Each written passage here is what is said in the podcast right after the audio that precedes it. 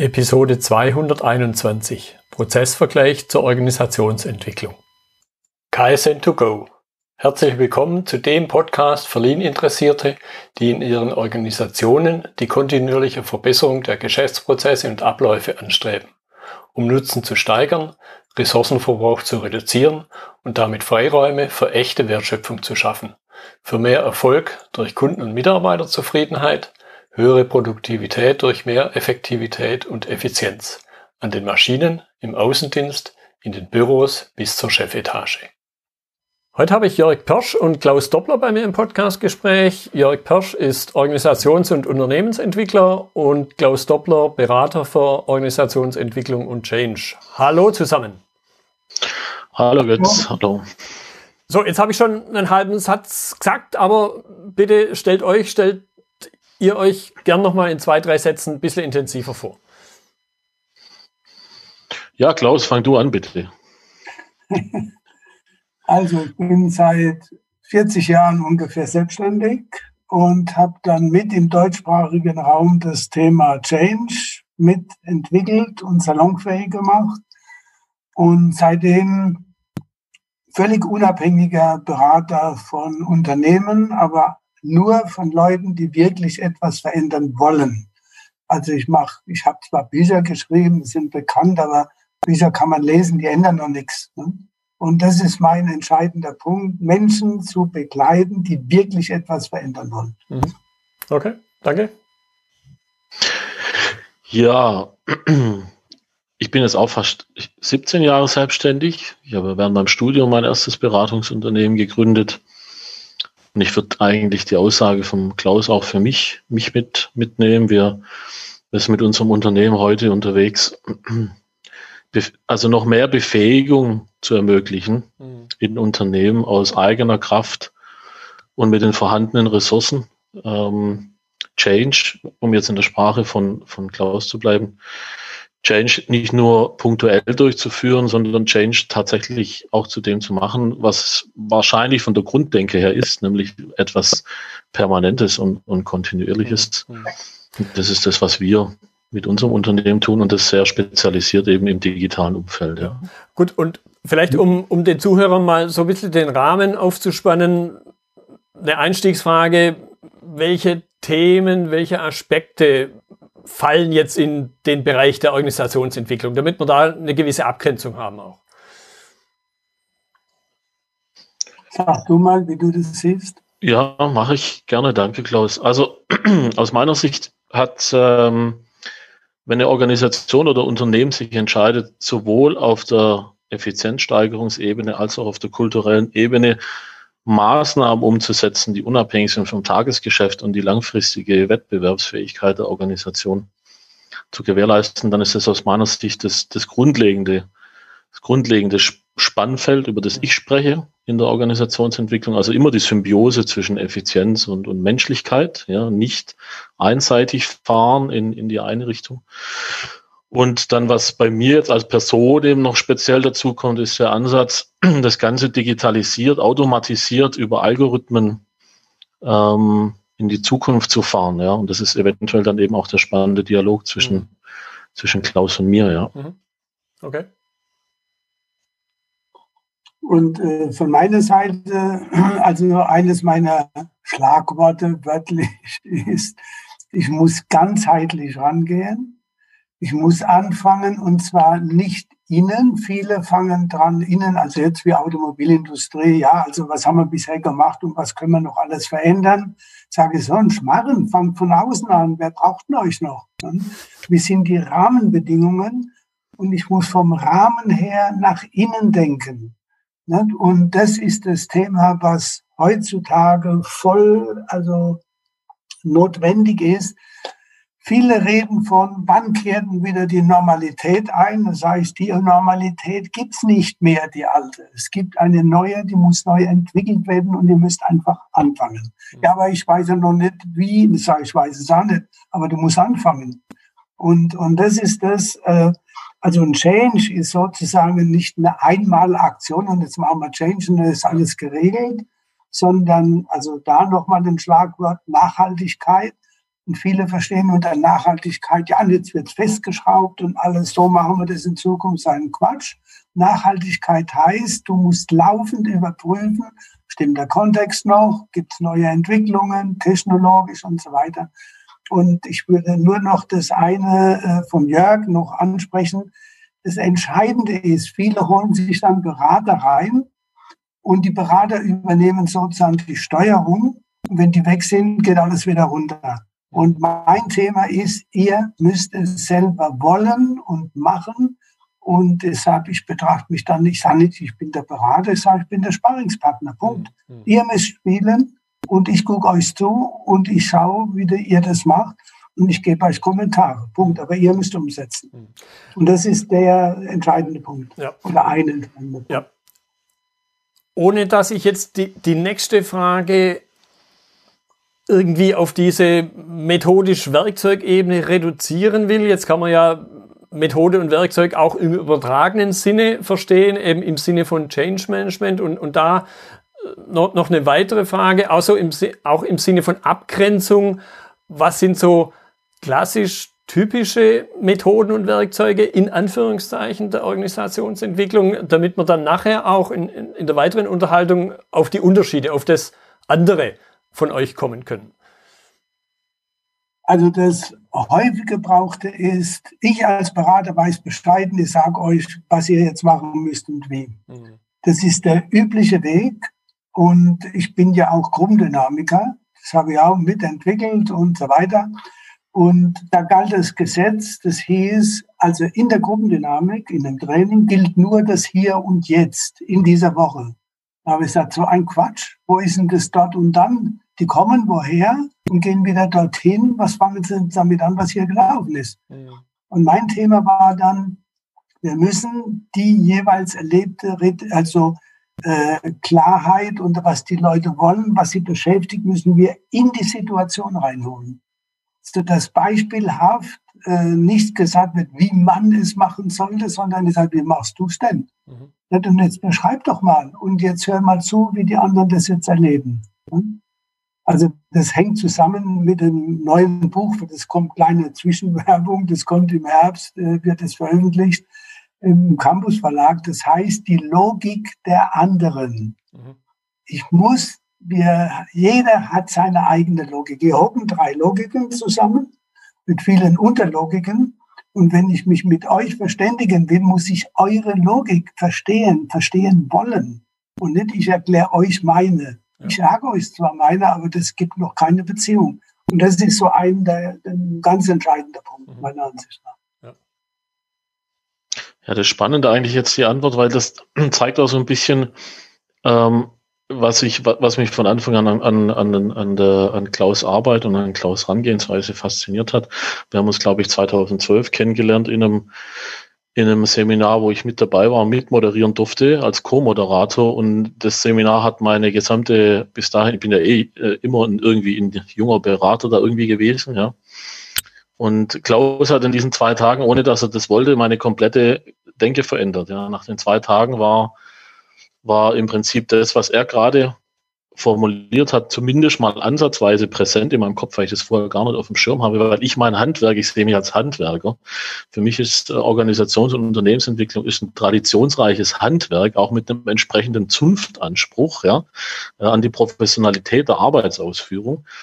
So, und ich habe mein Handwerk, bis ich den Klaus kennengelernt habe, vollständig nur auf Werkzeug, Methoden und Toolebene kennengelernt. Und Klaus Klaus Denken hat damals 2012 bei mir das extrem erweitert und auch mein ganzes Selbstverständnis. Nur die zwei Tage haben sehr viel verändert, dass ich ähm, diesen ganzen, ich nenne es jetzt mal Klaus vereinfacht, den ganzen systemischen, gruppendynamischen Kontext so ein Stück weit, natürlich nicht in der Tiefe, ja, aber ein Stück weit mitnehmen konnte und der meine Arbeit verändert hat. Und ähm, weil deine Frage war, welche Methoden und, und Werkzeuge über welche wir jetzt eventuell konkret sprechen und wo Abgrenzungen sind. Also von meiner Seite mit meinem Ansatz, mit unserem Ansatz, mein Team, ja, ich bin eigentlich nichts, mein Team ist alles, ja, so rum. Ohne, ohne das Team funktioniert gar nichts im, im Unternehmen. Also mein Team arbeitet daran, das Team Crossgo, mein Team ist ja auch schon wieder äh, Ego, Ego-Trip, ja, so, sondern das Team Crossgo ähm, arbeitet daran, dass alle Werkzeuge und Methoden der Organisationsentwicklung in Organisationen digital eingesteuert werden können, über Algorithmen automatisiert den Menschen zur Verfügung gestellt werden können, dass die Menschen ihr völliges Potenzial mit ausschöpfen können, ihr Qualifikationspotenzial, ihr soziales Potenzial. Mhm. So, das heißt, von meiner Seite gibt es da keine Eingrenzung auf ein einzelnes Werkzeug, mhm. sondern die, im Prinzip unser Ansatz besteht darin, wie muss man denn ein Zugangssystem schaffen, das Organisationen in Summe dazu befähigt, aus eigener Kraft, mhm. eigenverantwortlich, die Ressourcen, die da sind, äh, nachhaltig wie es mhm. Klaus genannt hat, mhm. zu schöpfen mhm. und eben nicht nur interventionsbezogen. Ja. Und mein Handwerk, wie ich es gelernt habe, ist sehr stark interventionsbezogen. Turbulenzen erzeugen häufig den, den scheinbaren Bedarf nach einer Intervention. Ja, wenn die Intervention zu Ende ist, dann schnappt das System wieder zurück in den vor, teilweise vorherigen Zustand. Ja.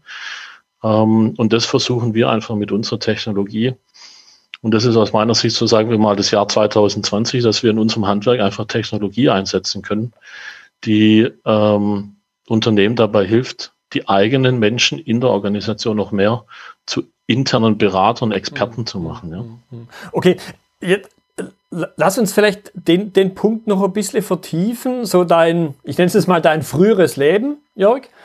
Also sprich, was war anders vor 2012?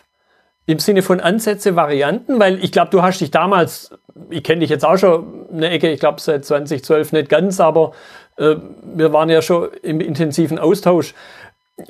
Wie hat sich das für dich dort verändert und entsprechend auch für deine Kunden? Also was sich da damals geändert hat, definitiv nach dem nach, der, nach diesen zwei Tagen mit dem Klaus, ist, dass ich in die Auftragsklärung nennen wir es jetzt mal fachlich, mit dem Kunde anders rangegangen mhm. bin. Viel mehr dialogorientiert, so wie Klaus es gerade beschrieben hat, zu fragen, wo stehst du, was brauchst du, was ist bei dir los und damit Mut ranzugehen und erst später mit den eventuellen funktionalen Schablonen über eine bestimmte Methode draufzukommen. Also der Zeitraum zwischen wo stehst du und was für ein Werkzeug nehmen wir, der Zeitraum wurde größer. Mhm. Ja, so. Und am Anfang war das bei mir enger zusammen. Ja, mhm. da war ich schnell auf der Werkzeugebene. Ah, okay, der, der hat ja in der Logistik irgendwie ein Ablaufproblem. Ah, alles klar, dann machen wir äh, Wertstromanalyse oder Swimlane. So, also. Ja, mal unterbrechen. Ne? Wir, gerne. du hast von wir geredet. Wir darf es nicht sein, sondern ihr, nicht wir. Mhm. Das, das ist genau wieder die Umarmung. Und es gibt so einen Spruch, also den habe ich, höre ich immer sehr gerne, der heißt, A fool with a tool is still a fool. Und ich weiß noch, wie wir das erste Intensivtreffen hatten. Du bist dann zu mir gekommen, hast gefragt, ob du mal privat kommen kannst. Ich habe gesagt, ja, komm. Dann hast du mir erzählt, was du machst. Und du warst völlig, also überrascht, wie ich gesagt habe, ich finde Werkzeuge ganz wichtig. Ne? Ja. Du geplacht. Dann habe ich gesagt, ja. aber es braucht Rahmenbedingungen. Sie müssen eingebettet sein. Dann habe ich mir nochmal überlegt, Werkzeuge. Ne? Ja, wenn ich jetzt nur einen Hammer hätte, ne, dann würde ich halt nur mit dem Hammer arbeiten. Punkt. Ich habe ja sonst nichts. Ne? Aber ich habe eine schöne kleine Geschichte. Da sind alle wichtigen Werkzeuge drin. Ich weiß, wo das steht. Und sobald ich, wenn irgendwas nicht stimmt, hole ich mir das Ganze und gucke, was kannst du jetzt davon brauchen. Und, und das heißt, ich brauche gerade jetzt in dieser Situation, wenn ich das nochmal kopple mit Veränderungen und Anpassungen, ich brauche so, ich nenne das jetzt mal einen emotionalen Rahmen. Ne? Dass Leute das A verstehen, B wollen, dass ich an ihrer Logik anknüpfe und dass die Verantwortung bei ihnen nicht weggenommen wird, nicht abgeschwächt wird, sondern bleibt. Mhm. Und deshalb rede ich nie, also sobald du von mir redest, ne, bist du zu stark drin. Ne? Das heißt, also das ist so, wenn die Krankenschwester sagt, also wenn es auch noch hässlich ist, so und jetzt gehen wir ins Bett, wenn du sagst mit dir nicht, kriegst du eine geschmiert, ne? Weil das war Machtaussage. Wir heißt ich bestimme und ich sage jetzt wir. Ne? Ja. Und deshalb so. Also das ist so für mich der Punkt. Also die ähm, Werkzeuge so wie du gesagt hast, es gibt immer eine ganz, also einen Haufen Werkzeuge und ich weiß nicht genau, welches genau brauche ich jetzt. Ne? Aber das andere ist, es muss immer da sein, dass ich verantwortlich bin, die Werkzeuge einzusetzen. Ich muss sie haben wollen. Mhm. Und ich muss Mitarbeiter dazu kriegen, dass sie einen Gewinn da drin sehen, auch für sich selber. Mhm. Und, und das meine ich mit Einbettung. Ja. Ich habe jetzt aber auch rausgehört, es geht nicht darum, jetzt hier bei den Menschen irgendwie im Kopf rumzuschrauben, um sie auf die, eigene, auf die eigene Linie zu kriegen, sondern eben sie, nennen wir den hier öfters bemühten Spruch, dort abzuholen, wo sie halt stehen. Ja. Und von dort aus zu bewegen, aber eben nicht hier irgendwie im Kopf rumzuschrauben und, und sie ja, auf die eigene genau. Schiene zu ziehen. Verstehst du? Ganz richtig. Ne? Und wenn ich zum Beispiel, mir schon passiert, ne? Äh, dass in einem Training jemand sagt, ja, die, ich muss jetzt die Mitarbeiter ins Boot holen. Ne? Da habe ich gesagt, in was für ein Boot? Ah ja, wieso, was heißt was für ein Boot?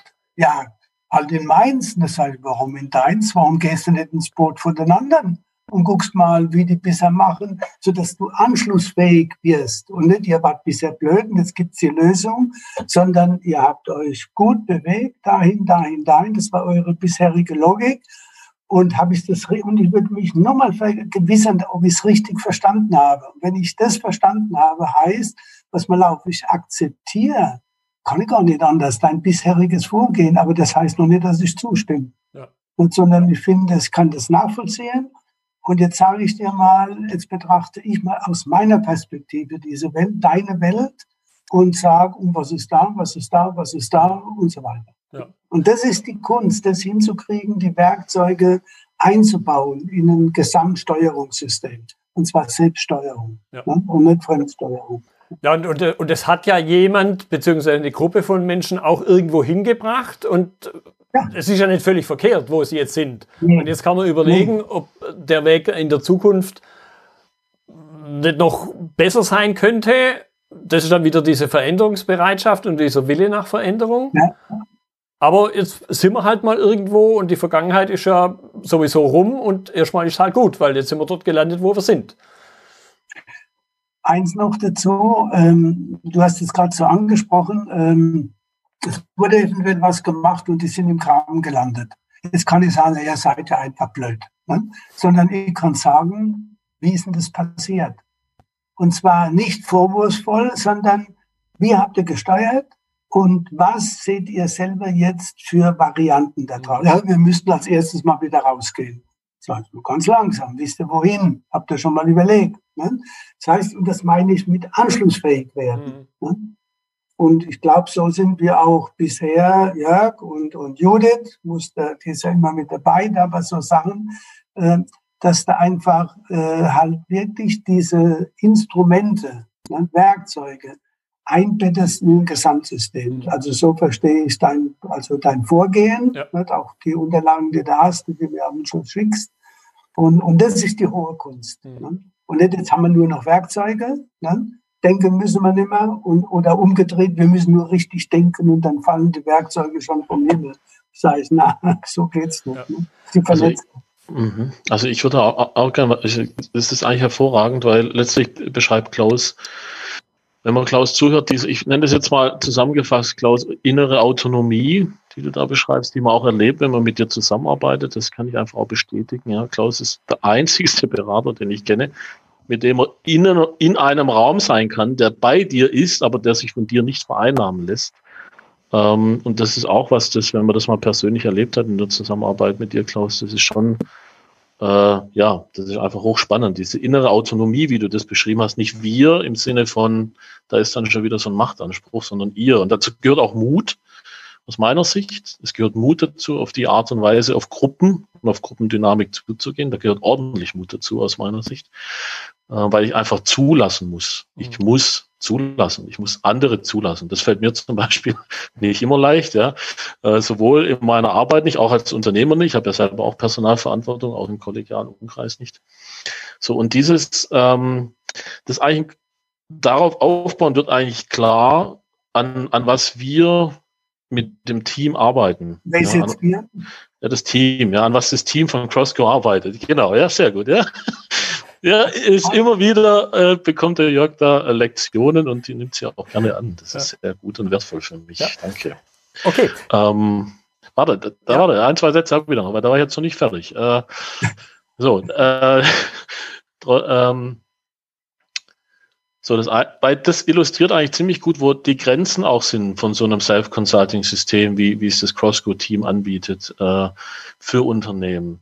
Weil aus meiner Sicht es absolut notwendig ist, 2020, dass Unternehmen sich grundlegend darüber Gedanken machen, wie versorge ich meine Organisation permanent mit Anwendungswissen, nicht mit theoretischem Know-how. Dafür habe ich E-Learning-Plattform. Darüber reden wir nicht bei Crossco. Mhm. Bei Crossco reden wir über praktisches Anwendungswissen. Und da ist die Deckungsgleichheit mit dem Ansatz zum Klaus Doppler.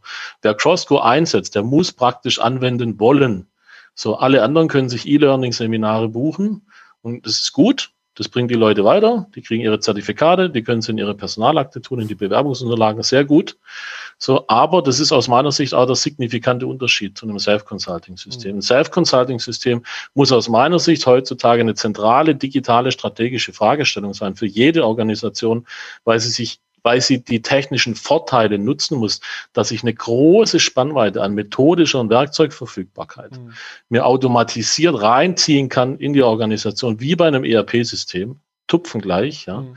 So, und dann auch viel präziser sehen kann, wo brauche ich den Menschen, weil es geht nicht darum, den Berater oder den Trainer oder den Coach in so einem System überflüssig zu machen. Überhaupt nicht.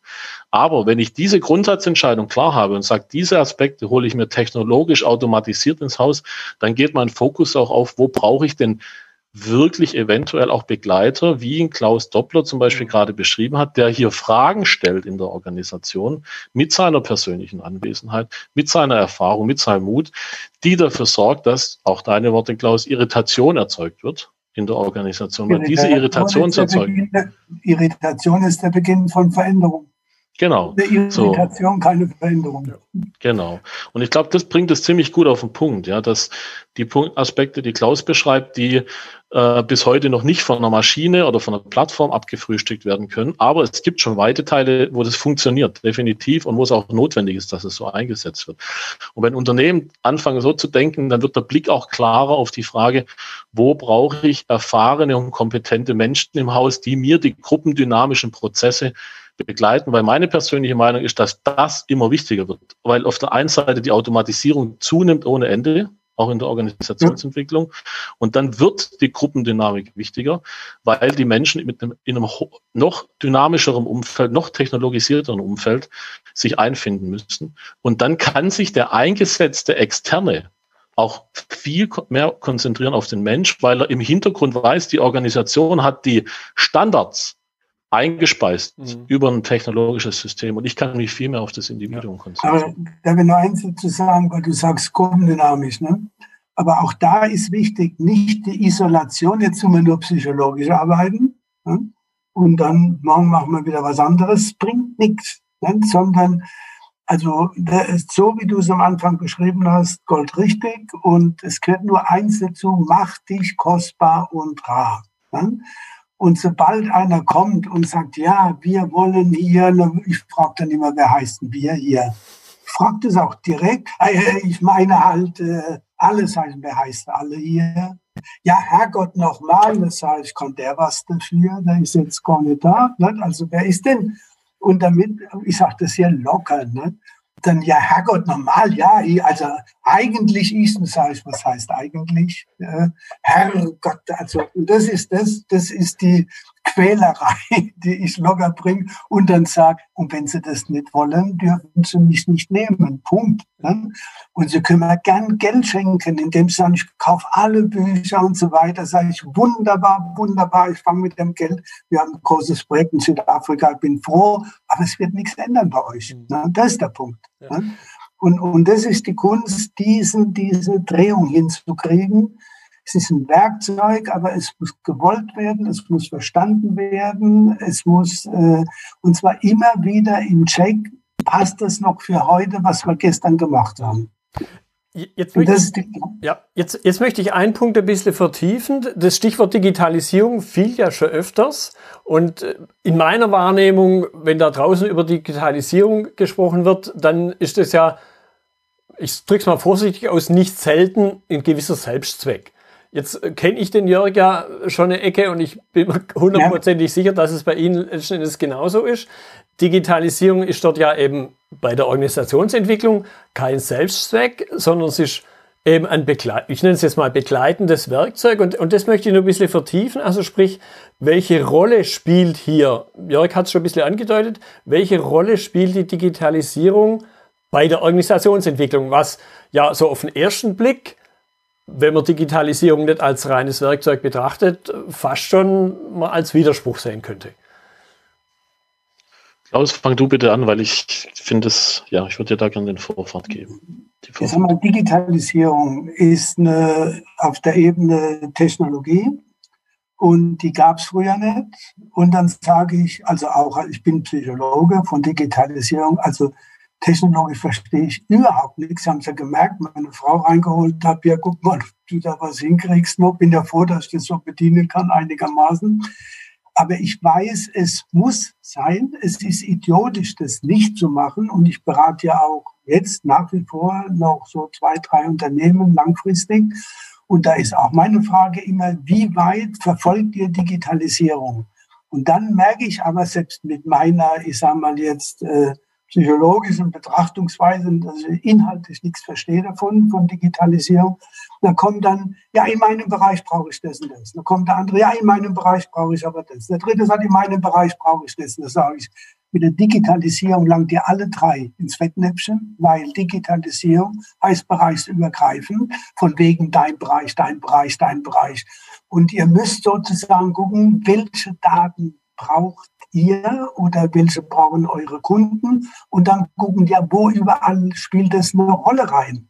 Ach so, ja, aber dann, dann müsste ich mir den anderen dann jetzt überhaupt mal angucken. Sag ich, ja, genau, du müsstest nicht nur, du musst es. Und das ist die Kunst, äh, also, und das ist das Zusammenspiel, ne, was ich meine mit der emotionalen Haltung, mein Bereich, mein Unternehmen, abgekapselt und voll digitalisiert. Ne? Und jetzt sagt, was nutzt mir das, wenn das jetzt digitalisiert ist, dein Teil? Das wie in der Pfalz, die haben mal, stammen von der Pfalz, hört man wahrscheinlich. Und die hatten mal Geld. Ne? Dann haben die X, ähm, also Sachen gebaut, äh, im Sinne von Brücken gebaut, aber die Straßen waren nicht da, weil sie kein Geld mehr hatten. Ne? Dann war in der Vorderpfalz, das war mal zehn Jahre lang, ne, wo mindestens fünf oder acht Brücken waren, keine Straße. Und da habe ich gesagt, wir sind jetzt stolz auf die Brücken hier. Ne? Und, und das ist die Kunst, das aufzuzeigen, diese Vernetzung. Und deshalb ist die Gruppendynamik auch wichtig. Insofern, welche Dynamik läuft jetzt in der Gruppe, weil da geht es um Macht und Einfluss. Wer hat hier das Sagen? Ne? Das sage ich ja. Es braucht einer, der das eventuell organisiert, aber das heißt nicht, er hat das Sagen. Aber er muss zusammensetzen, okay, was steht denn alles an? Und dass wir hier nicht einfach Dinge wegbügeln und das gibt es noch und da ist noch was. Und das ist die Kunst, das zu, das zu vernetzen. Also das ist sozusagen mein Eindruck, den ich da habe und laufend bestätigt kriege. Also da ich bin jetzt gerade wieder, also nächste Woche bei einem Unternehmen dann, ja, es geht jetzt vor allem, ja, wir brauchen also bessere Kommunikation und ich weiß genau, wie das laufen wird. Ne? Ich werde fragen, was heißt denn Kommunikation? Und dann kommt garantiert, ja, wir müssen unseren Mitarbeitern erklären, das heißt Information, aber keine Kommunikation. Ja, Herrgott, nochmal, wir wissen doch, wie es geht. Sag ich, ja, wunderbar. Und was läuft jetzt hier? Ne? Und das ist dieses, also konfrontierende, locker, freundlich, gnadenlos. Also das ist sozusagen mein Ausdruck, das hinzukriegen. Und da denke ich, äh, ja, das hast du dann mittlerweile auch mitgekriegt und ihr baut es ein und also so ist mein Eindruck. Und äh, ja, also das ist sozusagen meine Betrachtungsweise. Mhm. Ja, danke. Ja, Digitalisierung in der Organisationsentwicklung. Äh, ich glaube, ich erstmal wichtig, denke ich, dass das ähm, eventuell die, die beiden involvierten Parteien benennt, einmal Unternehmen äh, und einmal eben auf der anderen Seite das Handwerk, die Branche, der, äh, der wir angehören ja, als Berater und Organisationsentwickler. ich glaube, bei beiden ist ein Stück weit erstmal eine, eine, eine Bewusstwerden äh, notwendig, dass wir 2020 leben und wir 2020 ähm, andere technologische Möglichkeiten haben, um ja. unsere eigenen Mitarbeiter in Bewegung zu bringen. Um unsere eigenen Mitarbeiter zu befähigen zur praktischen Anwendung, um die Qualifikationsprofile unserer eigenen Mitarbeiter viel gezielter für interne Change-Projekte, Wandlungsprojekte einzusetzen. Das ist ganz wichtig auf beiden Seiten. Auf Seiten der, aus meiner Sicht, in unserem Handwerk ist es extrem wichtig, weil ich glaube, dass da diese Haltung auch eintreten muss. Und ich glaube, viele haben Angst davor, weil sie denken, ihr Beratungsgeschäft geht dadurch verloren. Und ja, aus meiner Sicht werden wir in 20, 30 Jahren erhebliche Umsatzteile des klassischen Beratungsgeschäftes wegrationalisiert haben. Punkt. Das ist einfach weg, weil und, und Unternehmen irgendwann sagen, für die Einführung von einer 5S-Workshop, da brauche ich die nicht mehr. Das hole ich mir über die Plattform. Und diese ganzen Sachen und irgendwelche Projektmanagements einführen oder irgendwelche Swimlane-Standards oder der ganze Litanei links oben, rechts runter, Cutter, Value Stream Mapping und so weiter und so fort. Das, das ist dann irgendwann ist das in den Organisationen alles selbstverständlich per Knopfdruck verfügbar und das ist normal. So, mhm. das heißt, da ist aus meiner Sicht auch eine Haltungsänderung in unserem Handwerk notwendig, dem offensiv mitzuziehen, weil aus meiner Sicht ist ein Teil unserer Zunft, muss es sein, ja, dass wir zumindest mental vorne dran sind, ja, so, dass wir den Menschen, mit denen wir arbeiten in der Organisation, einen Ausblick geben können zur Not, wenn sie das haben wollen, ja. Mhm. So, deshalb, das ist für mich auch schon so ein, ich sage jetzt mal, äh, ja, Zunft, wie eine, wie eine Zunft, ja, das ist so wie ein guter, ein guter Schreiner oder, oder so, die haben auch ihren, ihr, ihre, ihre, ihren Zunftstolz, sage ich jetzt mal in Anführungsstrichen, ja, dass sie sagen, so, wir können Holz hervorragend bearbeiten und aus meiner Sicht ist es notwendig, dass wir als Berater, Organisationsentwickler, die mit Top-Entscheidern zu tun haben, die Richtungsentscheidungen treffen, dass wir denen Dinge reingeben, die dem Jahr 2020 entsprechen. Und da gehört eben dazu, dass man dem Entscheider sagt, Freund, für diese ganzen Sachen in der Organisationsentwicklung, Kick-off-Workshops, Einführung von diesen Standards, diesen Standards, lass es bleiben. Holst du über ein System, lass es deine Leute machen, die können das. Ja. Mhm. Setz die externen von, von uns in einem hybriden Beratungsansatz, in einem hybriden Organisationsentwicklungsansatz anders ein. Das bringt dir nichts dass ich dir mit meinen 20 Jahren oder, oder Klaus sogar mit 40 Jahren Berufserfahrung in einem Kick-Off-Workshop stehe und irgendwelche Flipcharts pinsle und irgendwelche äh, Stimmungsabfragen mache. So, das können deine Leute selber. Die mhm. können das. Mhm. So. Es bringt dir. Inzwischen ja. sagen, du hast von Erfahrung geredet. Ne? Ja. Es gibt einen Spruch, der heißt, Erfahrungen wären dann von Wert, wenn man sie hätte, bevor man sie machen muss. Punkt. Ja. Und ich gehe noch einen Schritt weiter, wenn wir schon beim Stichwort 2020 sind, Daten schlagen Erfahrung. Das ist ganz klar. So eine Organisation, die sich äh, dieses Know-how in großen Teilen automatisiert reinholt, hat den Vorteil, den komparativen Vorteil, dass sie Know-how zur Verfügung bekommt, das datenbasiert optimiert ist. Und das mhm. kann ein einzelner Organisationsentwickler nicht leisten. Das können auch fünf nicht leisten. Mhm. Weil der Erfahrungsschatz von fünf guten Organisationsentwicklern sind, wenn es gut läuft, vielleicht 150 Organisationen. Mhm. So, wenn du aber über eine Datenbankstruktur 40, 50, 60.000 Organisationen hast und anhand von diesen Bewegungsdaten in der Organisationsentwicklung punktgenau sagen kannst, in deiner Branche, mit deinem Umsatz, mit deiner Größe, an der Stelle, wo du stehst, ist es besser, dass du das KVP-System so einführst und nicht so, mhm. dann das kann keiner mhm. ersetzen. Also das ist für, für, mich diese zwei Aspekte in der Frage, ähm, was ist die Digitalisierung in der Organisationsentwicklung? Jetzt könnte ich mir vorstellen, dass das, nennen wir es mal, Digitalisierungsniveau eines Unternehmens selber einen gewissen Einfluss drauf hat, inwieweit sie willig und fähig sind, eine, ich nenne es mal vereinfacht, eine digitale Organisationsentwicklung anzuwenden, einzuführen. Was, mhm. wie, wie sieht da die Erfahrung aus? Also sprich, mal das, das eine Extrem, ohne den jetzt irgendwie nahe zu treten zu wollen, vielleicht klassisches Bauhandwerk, wo mit Digitalisierung beim Putz an die Wand schmeißen noch nicht so viel unterwegs ist, oder meinetwegen das andere Extrem ein Fintech.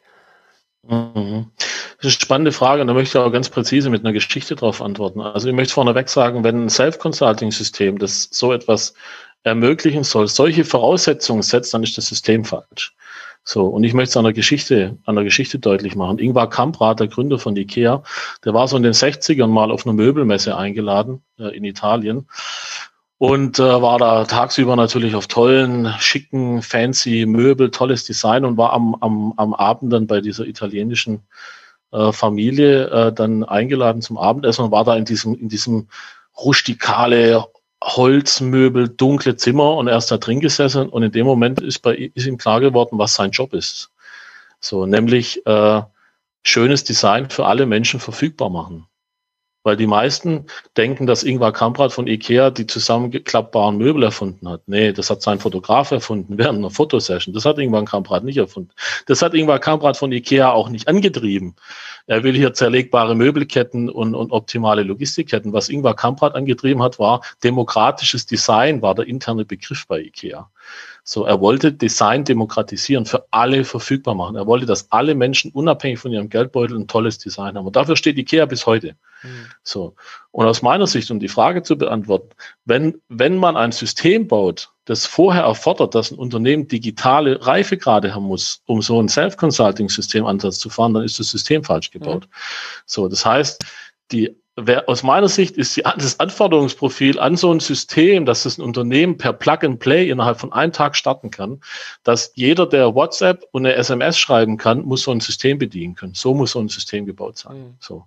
Dann entspricht es aus meiner Sicht auch einem Ideal, für das wir oder für das das Team arbeitet hier, nämlich die demokratische Verfügbarkeit von diesem Know-how. Ja? Und wenn ich da erstmal eine Hürde hätte im Sinne von, ja, das Unternehmen muss schon jahrelang digital unterwegs sein und so, dann, dann ist das System falsch gebaut. Das mhm. System muss so intuitiv, einfach, sofort startbar sein, an der Stelle, wo es fürs Unternehmen wichtig ist, ohne mit so einer riesen Walze an IT, Moloch und Strukturen und Datenfreigaben, Scheiße, Entschuldigung, die deutlichen Worte, drüber zu wälzen, sondern leicht verfügbar, sofort praktisch anwendbar für jeden. Mhm. Und daran arbeiten wir aus dem Nähkästchen geplaudert für den Otto Normalverbraucher. Ja, also wir haben es geschafft, kurz aus dem Nähkästchen geplaudert, wir schaffen es, dass ein ganz normaler, sagen wir mal, ich darf so reden, weil ich bin ursprünglich Lagerarbeiter, ja, ich habe Lagerist gelernt. Mit unserem System kann ein Lagerarbeiter, der einen Hauptschulabschluss hat, und 20 Jahre in einer Organisation arbeitet, innerhalb von vier Tagen eine Wertstromanalyse machen. Mhm. Das ist das, was wir können. Und die Geschichten habe ich auf Lager. So. Und an der Stelle, das ist für mich die Frage nach, ob die vorher digital sein müssen. Nee, überhaupt nicht. Mhm. So, sondern das Unternehmen, das ist der Punkt, den der Klaus hatte. Die Führung und die Organisation an sich muss sich entscheiden für so einen Weg, mhm. für so einen Ansatz. Mhm. Sagen, wir machen das. Und wir ziehen das durch und wir glauben an unsere Leute. Und dann entstehen auch solche Geschichten. Davon kann ich ein paar erzählen. Und ja, genau. Gut, ich, ich mein, im, im Grunde hast du mir meine nächste Frage schon fast vorweggenommen. Ich möchte es aber noch ein bisschen vertiefen im Sinne von einerseits, welche Rolle spielen die Menschen in der Digitalisierung? Das hast du gerade an dem, an dem einen Beispiel ganz gut festgemacht. Und dann, wenn ich jetzt einfach uns drei so angucke, da liegen ja, um es mal vorsichtig auszudrücken, schon ein paar Jahre dazwischen. Ich meine, ich habe jetzt den Vorteil, ich bin mit ziemlicher Sicherheit zwischendrin, nehme aber auch immer wieder wahr, dass manchmal dieser vielleicht vermeintliche technische Aspekt, der in manchen Köpfen auch noch hinter der Digitalisierung steckt, dass das äh, vielleicht sowas wie eine eigene Hürde ist, über die man erstmal drüber springen muss. Ja, da hätte ich eine spontane, klare Meinung dazu und dann würde ich auch an Klaus drüber geben. Das ist ein deutsches Problem. Wenn es nach den Deutschen geht, ich bin da jetzt mal ganz deutlich, dann wird man sich in der Höhle verstecken und Aluhüte aufziehen, weil jeder hat Angst vor, vor Daten. Mein Gott, Daten und oh mein Gott und noch ein System und oh mein Gott. Ja, also muss ich mal ganz deutlich sagen, was ich auf Entscheiderebene und auf IT-Umfeld äh, teilweise erlebe in Unternehmen, das ist erschreckend für mich. Und muss man ganz deutlich sagen, da bin ich ja nicht, bin ich kein Vordenker. Da gibt es ja ganz andere Vordenker, die dieses Thema schon seit Jahren adressieren. Dass genau diese Unsicherheit und Angst, die du gerade beschreibst, German Angst als Überschrift, ja, natürlich spielt das bei der Einführung von einem Self-Consulting-System eine Rolle, weil der Deutsche immer Angst hat, ja, vor solchen Sachen. Was passiert mit meinen Daten? So. Und ist da ein Amerikaner dabei. Und dann, was ich persönlich schlimm finde, wo es, also, aber nicht jetzt im Sinne von verurteilen schlimm, sondern das macht mich betroffen, das habe ich oft erlebt, dass ich dadurch, dass unser System häufig schnell in die Breite kommt in der Organisation, also dann auch häufig Menschen äh, mit durchschnittlichen Bildungsabschlüssen an dem, an dem System hängen und dann so ab 40 aufwärts eine innere Verweigerungshaltung da ist, sich mit dem PC zu beschäftigen.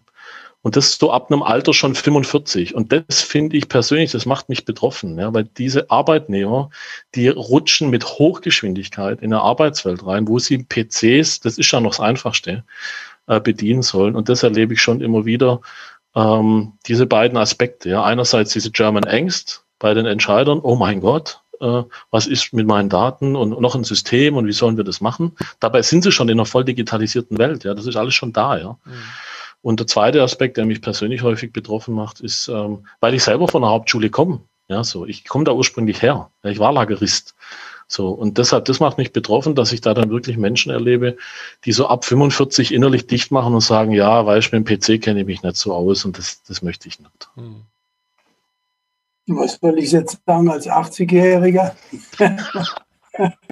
Ja, da, da kann ich was dazu sagen, wie du reagiert hast als 80-Jähriger auf Digitalisierung. Also ich war geschockt, dass da war ich bei ihm in München und habe ihm da erzählt, was ich vorhabe und dann ja, das ist super und dann erzählt er mir im Prinzip mein Geschäftsmodell, Klaus. Ja, und ich sitze da in dem Büro und ich denke, weil ich habe morgens noch Strategie mit meiner Frau entwickelt, wie überzeuge ich den 80-jährigen Klaus Doppler, dass er bei uns äh, in den Beirat kommt. Ja. Ich habe mit Judith da gehört und so, kann ich das sagen. Und da sitze ich in dem Büro und der Klaus, der leiert mir hier die Digitalstrategie der Organisationsentwicklung runter. Ich bin fast vom Stuhl gefallen, ja, sorry.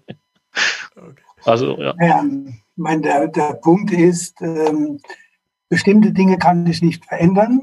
Und was ich nicht verändern kann, dann sage ich, dann übernimm's. Oder aber je nachdem, wie die Situation ist. Also ich kann Digitalisierung nicht verändern, deshalb gibt es nur eins.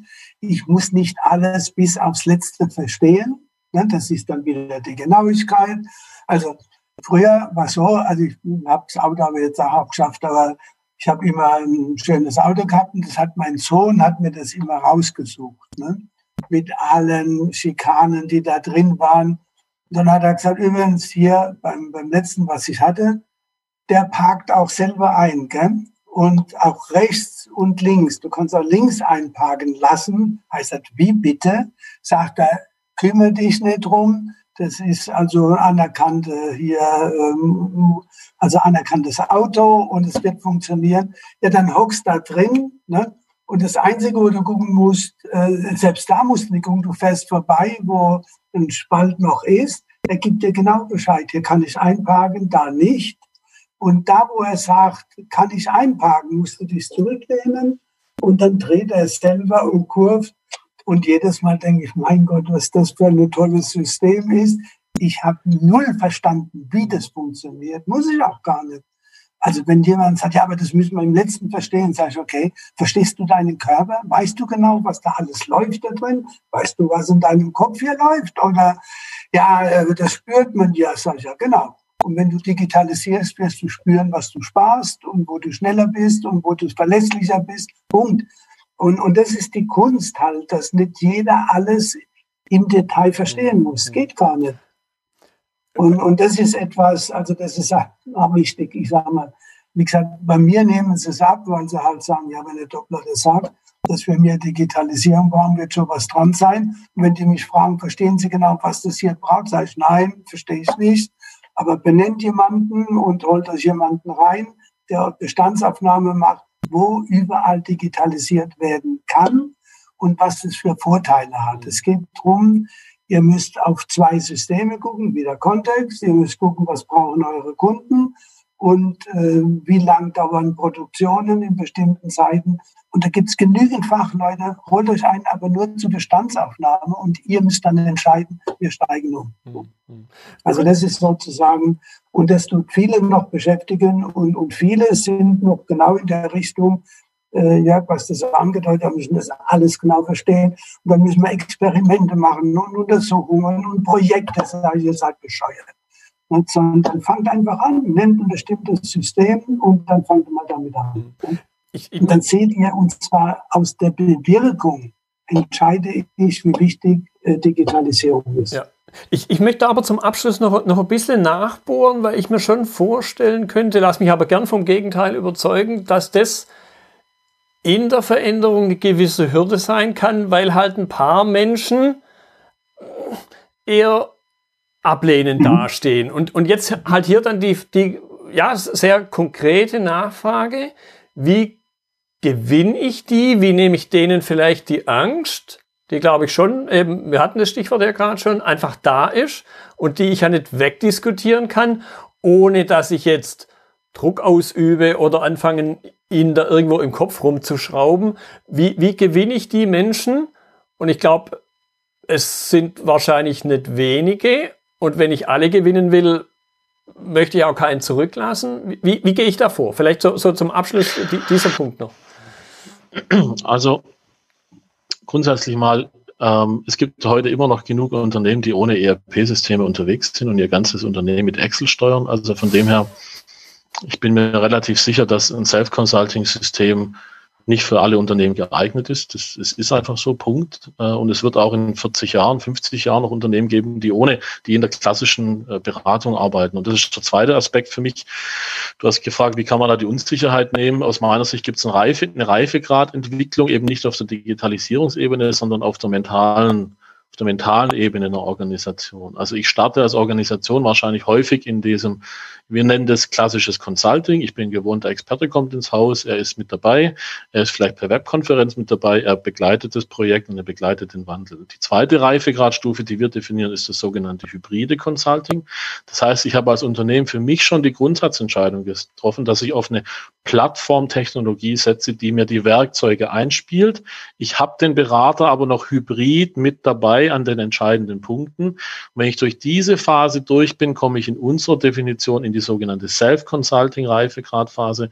Das heißt, ich habe die Plattform in der Breite eingesetzt, meine Mitarbeiter haben Erfahrung damit gesammelt und ich setze den Berater wirklich fast nur noch punktuell auf Entscheider, auf Coaching, auf Gruppendynamik-Ebene, so wie Klaus es beschrieben hat, ein. Also das wären meine zwei Antworten. A, nochmal, dass ich überzeugt bin, dass es nicht für jedes Unternehmen passt, so. Und B, dass es eine Entwicklung gibt, ja, dass ein Unternehmen startet an einem Punkt und sagt, Mensch, jetzt fangen wir mal an, die ersten Projekte hybrid aufzusetzen. Und der hybride Consulting-Ansatz ist aus meiner Sicht ganz wichtig. Da geht es nicht darum, dass der Berater per Webkonferenz zugeschaltet wird. Das ist in unserer Sprache klassisches Consulting, mhm. weil da ist der Experte immer noch dirigierend im Einsatz. So. Im hybriden Consulting sagt das Unternehmen, wesentliche Anteile des potenziellen Projektes, der Umsetzung des Change-Projektes wird über die Plattform an meine Leute ausgespielt und die machen das selbstständig aus eigener Kraft. Ja. Mhm meiner, von meiner Seite, ähm, also den Aspekt, den du genannt hast, wie kriege ich eventuell alle da, das kannst du vergessen. Du wirst nie alle kriegen. Entscheidend ist anfangen, weil wenn ich anfange mit einer kleinen Gruppe, ne, die sagen, wir gehen jetzt ran, ne, dann die anderen gucken erstmal drauf, bleiben schön, irgendwo hocken und schauen, ja, das wird eh nicht funktionieren. Ne. Und sobald das was bewirkt, fängt die Neugierde an. Was macht ihr denn da? Ne? Und dann sage ich kostbar und rar. Nicht? Und sagen, geh du weiter, nicht? du interessierst dich ja nicht. Ja, wieso interessiert mich nicht? Sag, oder willst du es wirklich wissen? Ne? Und wozu willst du es wissen? Das heißt, du musst schrittweise vorgehen. Und also das ist das eine. Und äh, das andere ist, ähm, ich meine, es hängt alles von der Wirkung ab. Ich muss es so darstellen können, dass es was nutzt. Denn was nützt mir schönste Digitalisierung, wenn dann irgendwie bei den Brückenbau, wenn die Anschlussfähigkeit nicht da ist. Mhm. Und deshalb konnte ich nur unterstützen, wenn jemand sagt, ah, jetzt digitalisieren wir mal in dem Bereich. Ne? Wenn sagen wir ganz langsam, ne? was ist das für ein Bereich, wie ist der vernetzt mit anderen? Naja, der ist stark vernetzt, wir fangen mit dem jetzt an. Sag ich, nein, ich fange nicht mit dem an. Ne? Ja, aber dann fangen wir mit an. Sag, wenn du machst, nein, ich verantworte das nicht. Ne? Weil das nutzt mir ja nichts, wenn ich diesen einen Teil mache und dann verreckt es nachher beim nächsten Schritt. Nein, es hat eh nicht funktioniert. Weil Menschen gucken bei der, beim Endverbraucher. Ne? Ist der Kunde jetzt zufriedener? Ist er schneller bedient? Äh, Mache ich mehr Umsatz damit? So, und deshalb meine ich mit diesem ganzheitlichen Ansatz und mit einer kleinen Gruppe, die wirklich wollen, anfangen. Aber die müssen auch von oben abgedeckt werden, im Sinne von, dass sie das wirklich tun sollen und dürfen. Und die berate ich manchmal und sage, wenn die oben nicht richtig wollen, dann fang gar nicht an. Dann, dann sagt denen einfach, ihr wollt ja eh nicht. Und ihr seid ja froh, wenn das irgendwo verreckt, weil ihr dann sagen könnt, siehst du, wir haben es gleich gesagt. Ne? Und ihr versteht ja nichts davon. Ne? Also richtig locker, frech, freundlich. Ne? Und, und so rangehen. Du wolltest noch was sagen, ja? Ja, ich wollte auch vielleicht zum Abschluss noch zwei plastische Bilder mitgeben, vielleicht auch für die Zuhörer interessant ist, auch das, was, was Klaus mir auch im Vorfeld auch nochmal gesagt hat, Mensch, macht das doch mal plastisch. Ja. Also wir haben ein Unternehmen, Kunde aus der Transportbranche, das mittlerweile einen sehr hohen Reifegrad hat im, im Self-Consulting. Und ähm, wenn das Unternehmen lange jetzt schon im, im, im Self-Consulting unterwegs ist, dann, dann passiert Folgendes. Der äh, Zentralverantwortliche für die Logistik hat mich angerufen, hat mir gesagt, Sie haben jetzt einen neuen Standort gebaut und Sie wollen da jetzt das ganze Thema Shopfloor Management auch einführen. Mit dem Anruf war es das für ihn. So, in dem Moment läuft bei uns im Hintergrund, dass der neue Standort aufgeschaltet wird und alle Techniken und Methoden, die er an den anderen Standorten hat, werden automatisiert ausgeliefert. Das muss man sich bitte mal klar machen. Das ist ein Anruf von zwei Minuten die dieser Entscheider bei uns gemacht hat. Er hat aufgelegt und er wusste, ab dem Moment geht es los, dass an dem neuen Lagerstandort die ganzen Shopfloor-Management-Standards eingespielt werden, wie er es in der anderen Organisation kennt. Das war's. So, und er hat auf seinem Display, auf seinem Dashboard sieht er die Entwicklung an dem Standort und kann sich das anschauen. Das ist mal die eine Geschichte. Und die zweite Geschichte, ein, ein Kunde von uns aus der, äh, aus der Chemiebranche, mittelständisches Unternehmen, die jetzt Projektmanagement eingeführt haben mit unserem System. Ich habe denen von Anfang an gesagt, weil die auch, wir haben klassisch gestartet und sind dann jetzt in hybriden Modus übergegangen. Das heißt, die Mitarbeiter fangen jetzt an, über die Plattform autonom das Projektmanagement äh, einzuführen im Unternehmen. Und ich habe denen von Anfang an gesagt, das System wird euch nicht nerven, das System wird euch nur dann in Bewegung setzen, wenn ihr das wirklich braucht. Ja, und das sind spannende Rückmeldungen von Anwendern äh, und auch von Entscheidern und Mitarbeitern, die sagen, hey, das ist ziemlich cool bei diesem Ansatz, weil wenn, nur wenn ich eine Nachricht bekomme, dass ich was tun muss, muss ich was tun mhm. in, der, in der Organisationsentwicklung und sonst nicht. Ja, da kann ich mich ein Stück weit zurücklehnen und das ist die, das ist die Power von den Daten, ja, weil der Nutzer weiß, und das war ein tolles Feedback auch von dem Entscheider, der gesagt hat, weißt du, das ist für mich als Entscheider wie ein Assistenzsystem auf der Autobahn, ja, in, in meinem Fahrzeug. Das gibt mir Signale, äh, äh, hier Stopp, Stopp, aufpassen, Stopp, hier rangucken.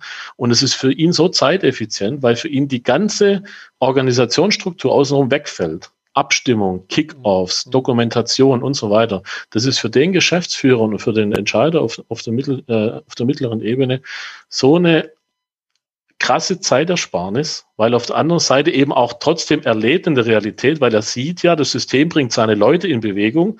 Auf einmal steht ein Mitarbeiter von ihm bei ihm in der Türe, das hat er mir erzählt, der gesagt hat, ich muss ja jetzt Projektaufträge definieren nach unserem Unternehmensstandard. Wo liegt denn der? Wie machen wir denn das? Und wen spreche ich da an? Das heißt, der Entscheider erlebt, dass seine Menschen, seine, sein Personal in Bewegung ist, etwas tut, aber hocheffektiv konzentriert an den Stellen, wo es notwendig ist. Das vielleicht noch zum Abschluss so zwei plastische Geschichten nochmal zu dem Thema, wie entwickelt sich das in einem Unternehmen. Ja. Das ist der Punkt, wo ich dir gesagt habe, nenn Beispiele, weil Beispiele reißen hin. Wenn ich lang Theorien erkläre, versteht ja eh niemand. Ne? Sondern bring, Beispiele. Was ist nachher anders wie vorher? Und was hast du für Vorteile da drin? Ne? Und das Beispiel auch mit dem Verkehr, mit dem Auto, also das eine war mit dem Einparken, das andere ist, ja, also halb selbst steuern. Ne? Ja, ist doch herrlich. Ne? Muss zwar trotzdem drauf gucken, alles beobachten, aber das System steuert selber. Ne? Ja, und was ist, ja. ja. ja, und was ist nachher anders wie vorher, das noch zum Abschluss. Jeder einzelne äh, Mitarbeiter, der gewohnt ist, über so ein System zu arbeiten, den hast du auf einem, der, der, der ist es gewohnt. Mhm. Und ja. den kriegst du ja nicht mehr entwöhnt. Das heißt, du hast da ein Potenzial geschaffen. Ja, wir, wir haben ist auch mittelständischer Kunde von uns, Großhandel. So, der hat 20 Führungskräfte über das System entwickelt und die sind alle gewohnt, mit dem System zu arbeiten. So, das heißt, er hat jetzt überall Einflugschneisen, wo er einfach ganz bequem diesen Menschen ihre Werkzeuge zur Verfügung stellen kann. Aber der Nachteil ist, er kann nicht jedem reinreden jetzt. ja, genau, ja. Stimmt. Ja, und das ist wichtig für diesen mittleren Teil, die sagen, Gott sei Dank, vorher kam der wegen jedem Kleinscheiß daher und hat gesagt, ja, begründe das nochmal und jetzt sage ich, das System steuern. Guck, frag das System. Frag genau. das System ja, ich, ich habe jetzt auch noch einen Punkt rausgehört und ich glaube, dann müssen wir wirklich gucken, dass wir den Bogen kriegen, äh, weil ich glaube, wir, wir könnten sonst locker nochmal die gleiche Zeit drüber diskutieren. Äh, was mir ganz oft begegnet ist, boah, jetzt soll ich das auch noch machen. neben dem Tagesgeschäft. Also in irgendeiner Form Organisationsentwicklung, in irgendeiner Form Verbesserungsprozess, was auch immer. Das erlebe ich ganz oft auch als eine, ja, sich selbst manchmal aufgebaute Hürde oder auch manchmal eine Ausrede. Und ich glaube, da kommt ein Aspekt eben rein, den der Jörg gerade auch erwähnt hat. Das ist halt nicht so, sondern es passiert ja fast nebenher. Ja, und vor allem, es ist, und es ist, und das ist das Entscheidende, gerade die Aussagen, die, die, die hören wir auf, aber die auch oft, aber die können wir sofort hebeln, weil jemand, der unser System nur mal eine Woche erlebt, der weiß, dass er nicht mit unnötiger Mist versorgt wird, sondern das System bringt dir punktgenau das, was du tun sollst, in einer vernünftigen Aufbereitung und sorgt dafür, dass da keine Verschwendung außenrum ist. Mhm. Ja, so dass du dich erst einlesen musst, erst 15 Wikipedia-Einträge mit drei Leuten nochmal sprechen musst, dir nochmal rückversichern musst, bevor du anfangen kannst zu arbeiten. Da ist so ein Waste-Block außenrum und das ist eben äh, bei dem System nicht der Fall, bei unserem System. Ja, und das, wenn das ein äh, ein äh, Individuum mal erlebt, dass das verschwendungsfrei eingespielt wird, dann merkt er relativ schnell, hey, die 20 Minuten in der Woche, die habe ich eigentlich. Ja. Der Einstieg dafür wäre, meiner Ansicht nach, das rede ich wieder als Psychologe, ich erkläre nicht, was alles anders sein wird, sondern ich fange an, wie zufrieden bist du denn mit dem Status quo? Ah, weil wenn Sie das alles wüssten, was ich alles machen muss, sage ich, ja, und wie geht's Ihnen dabei? Ich bin immer richtig hochkommen. Wie zufrieden sind Sie damit? Und haben Sie überhaupt das Bedürfnis, da was anderes zu machen? Ach Gott, wenn Sie mir da helfen könnten. Ich sage, ich, wollen Sie wirklich geholfen kriegen oder was ist denn? Ne? Und das meine ich mit dem Vormassage, nenne ich das. Ne? Und, und dann und jetzt kann ich und ganz, und dann wird ihr als nächstes nicht mit Erklärung anfangen, sondern mit einem Beispiel. Mhm. Dann vorher, nachher. Ne? Bis zum Punkt, wo ich sage, ich fahre gern mit dir hin. Ich habe früher Fortbildung gemacht, bin weltweit gefahren mit einer Gruppe von Managern, Beinhabern, 20 Leute und Japan, China, also äh, USA, Kalifornien, Südafrika und zwar nur nachgewiesenermaßen Langzeit erfolgreiche Organisationen, mit denen diskutiert, was ist das Geheimnis eures Erfolges. Mhm. Und das war sowas von verblüffend für meine Teilnehmer, weil jeder hat aus seinem Spiegel das betrachtet. Und wenn wir dann so bei einem besucht haben, wurden alles vorgestellt, haben gesagt, so, jetzt alle zurück, Tagungshaus, was habt ihr denn jetzt gesehen? Und dann kam raus, nach dem dritten Bericht vom einen, waren wir in verschiedenen Unternehmen. Sag ich, ja, weil ihr guckt nur aus eurer Perspektive. Das sind andere Perspektiven, wie die rangehen. Und dann waren sie wirklich verblüfft. Und da haben dann manche radikale Konsequenzen draus gezogen, auch Inhaber. Gesagt, ich bin ja bescheuert, wie ich das bisher mache. Geht ja auch so. Und die sind nachgewiesenermaßen erfolgreich. Deshalb sind Beispiele so wichtig. Ne? wo die dann nachvollziehen können, hoppla, aha, wenn das funktioniert. Und dann kommt halt die nächste Frage, heißt das jetzt alles neu? Und dann das ist, wäre aber dann ihre Rolle zu überlegen mit denen, wo wäre denn wichtig anzufangen. Aber auf jeden Fall möglichst schnell ins Handeln zu kommen, sodass man sieht, ob da passiert was. Ja. Und das, das geht. Meiner Ansicht nach, wo es nicht geht, sollen sie halt verrecken. Punkt. So ist das Leben. Ja, ich fand das jetzt gerade gewollt oder ungewollt ein wunderbares Schlusswort zum Ende, aber anfangen. Deshalb, ich danke dir, ich danke Ihnen, Herr Doppler, für die Zeit.